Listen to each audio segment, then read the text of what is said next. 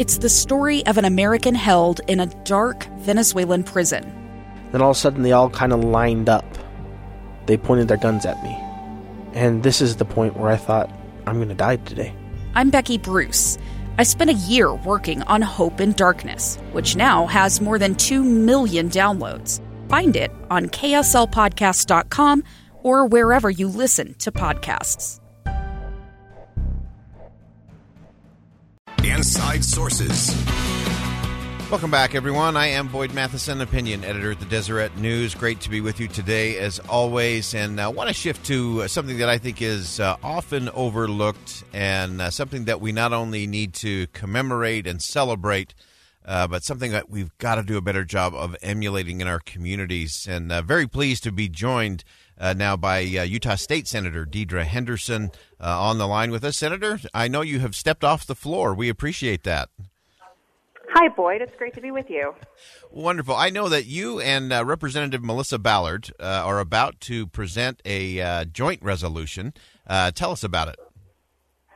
Well, 150 years ago today, Utah's uh, suffrage laws went into effect. We were the second state to pass suffrage laws. Wyoming was the first state. But two days later, on February 14, 1870, Utah women were the very first women in the nation to actually vote under an equal suffrage law. That's a big deal. And it's something that, as you said, is completely overlooked in the national narrative.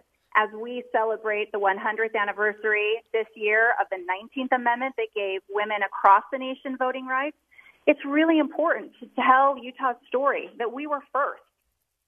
Uh, it, it is so important, and I, I, it was really interesting. I had uh, uh, Neylan McBaine on earlier this week talking about her book, Pioneering the Vote, uh, which is sort of the untold story of the, the suffragists in Utah and the West. Uh, and you mentioned this as well, Senator, that there are a lot of untold stories that uh, have just gone by the wayside or have been overlooked by I think uh, by I think a lot of people in the East. Uh, what are those stories, and why do they matter in our world today? I think it would surprise a lot of people to know that Susan B. Anthony and Elizabeth Cady Stanton visited Utah in 1871. In fact, Susan B. Anthony became lifelong friends with Emmeline B. Wells, who a lot of LDS people recognize as a, a Relief Society General President for many, many years in the state of Utah. Emmeline B. Wells had um, incredible leadership in the women's rights movement. Her magazine um, was uh, the, the exponent the women's exponent, was read around the country. A lot of people don't know that. Women in the East were astonished to find out that women in the West, in Utah, who they thought were backward and subjugated and uh, kind of enslaved women out here, that they were astonished to read that women in Utah were empowered with political rights and very, very active in securing those rights for others as well. Uh, that, that's uh, uh, one of the things I wanted to, to have you drill down on because, uh, again, I think the influence is often overlooked and underestimated uh, in terms of that. Of course, we have one of the largest uh, women's organizations in the world headquartered right here in, in Utah. Uh, but there's a lot of other areas where Utah women are really pushing out, pushing boundaries, uh, and, and really showing what's possible. tell us about that. So, as, as, as long as, or as well as uh, the, being the first woman in the nation to vote, we elected the very first female state senator in 1896. Martha Hughes Cannon ran against her husband Angus for a Utah State Senate seat, and she beat him. The Salt Lake Tribune called her the better man of the two, um, and and so she became the very first female to be elected to a state senate in the nation, right here in Utah, 24 years before most women in the country could even vote. That's something that's pretty astonishing. And to help show the rest of the nation um, how Utah led in those early days, how, how pioneering we were in the in the women's rights movement and the equal suffrage movement. Um, we're actually installing a statue of Martha Hughes Cannon in Washington D.C. in National Statuary Hall in the Capitol uh, later this year, and it's going to be one of the two statues that represents the state of Utah. Yeah, which is such a, a big deal uh, and a great choice to get rid of the uh, Idahoan uh, in the uh, representing our state. It just it always rubbed me the wrong way when I was in DC. It's like, nah, that's just not quite there. Uh, as important as Philo Farnsworth is, we we, we recognize Absolutely. that. Uh, if you're just joining us, we have Utah State Senator Deidre Henderson, who has stepped off the floor of the Senate uh, to join us. Uh, she'll be introducing with Representative Melissa Ballard a joint resolution celebrating women's suffrage in Utah.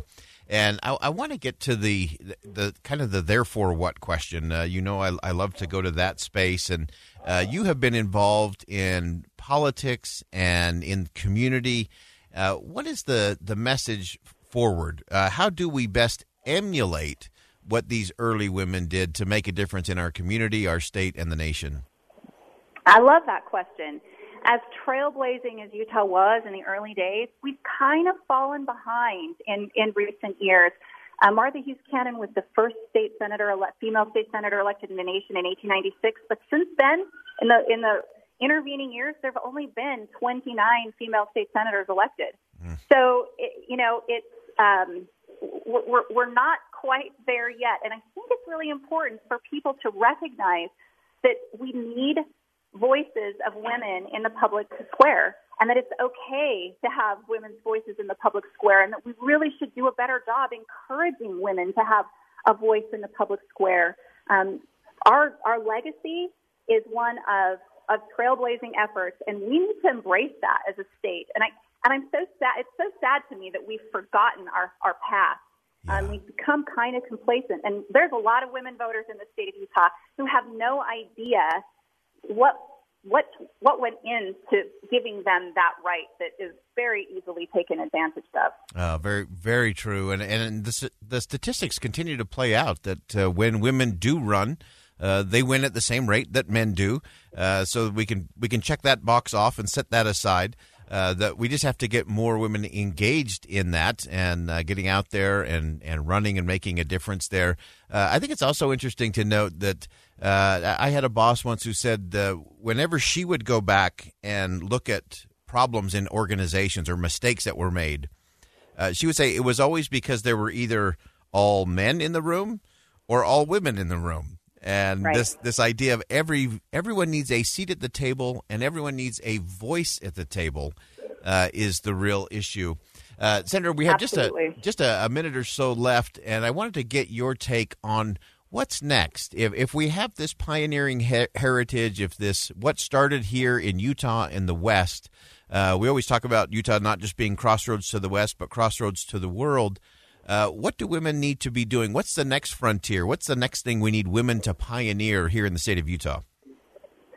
Well, I think it's important um, for, especially for women in Utah, to step forward. Um, there are some loud female voices in the nation, but they don't represent all women. I think it's important for the women of Utah to have have a public and loud voice as we shape policy. And you're right. It, a lot of the problems are, occur because there's only one side of the story being told. I like to say it's like walking around with one eye closed. You can see if you just look out of one eye, but you don't have a complete picture until you look out of both eyes. It takes it takes the perspective of both sides to actually look at problems, figure out new ways of addressing old problems, and come together with solutions that really work for everyone. And that's what I hope uh, that that the people of the state of Utah take away and and and work continue to work as we move forward to make that happen. Fantastic. State Senator Deidre Henderson, thank you so much for joining us on Inside Sources and thank you for your pioneering work up on Utah's Capitol Hill. Thanks, Boyd. All right, uh, we'll step aside for bottom of the hour news. Uh, when we come back, our good friend James Wallner is going to join us. We're going to talk about the, the fact that there is no app for self government. Stay with us right here on KSL News Radio. We'll be right back. A gun in the face. Then all of a sudden, they all kind of lined up. They pointed their guns at me. And this is the point where I thought, I'm going to die today. Started two years of horror for an American in Venezuela. They said, You need to give us your phone and get ready because you're coming with us. I'm Becky Bruce, and I spent a year researching and piecing together Josh and Tammy Holt's story about their ordeal in a notorious prison. That's when everything started to turn bad. We had another pound on the door. Boom, boom, boom. And there was the police once again. You can binge all of the episodes of Hope in Darkness on KSLPodcasts.com or wherever you get your podcasts.